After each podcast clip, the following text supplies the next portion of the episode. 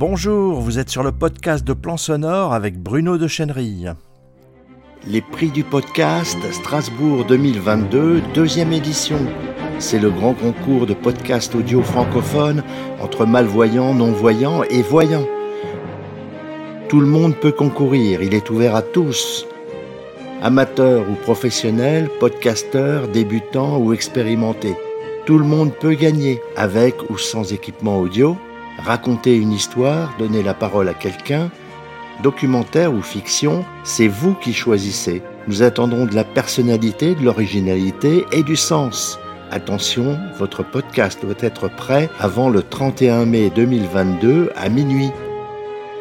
Vous trouverez toutes les infos détaillées sur la page de présentation du concours sur le site web https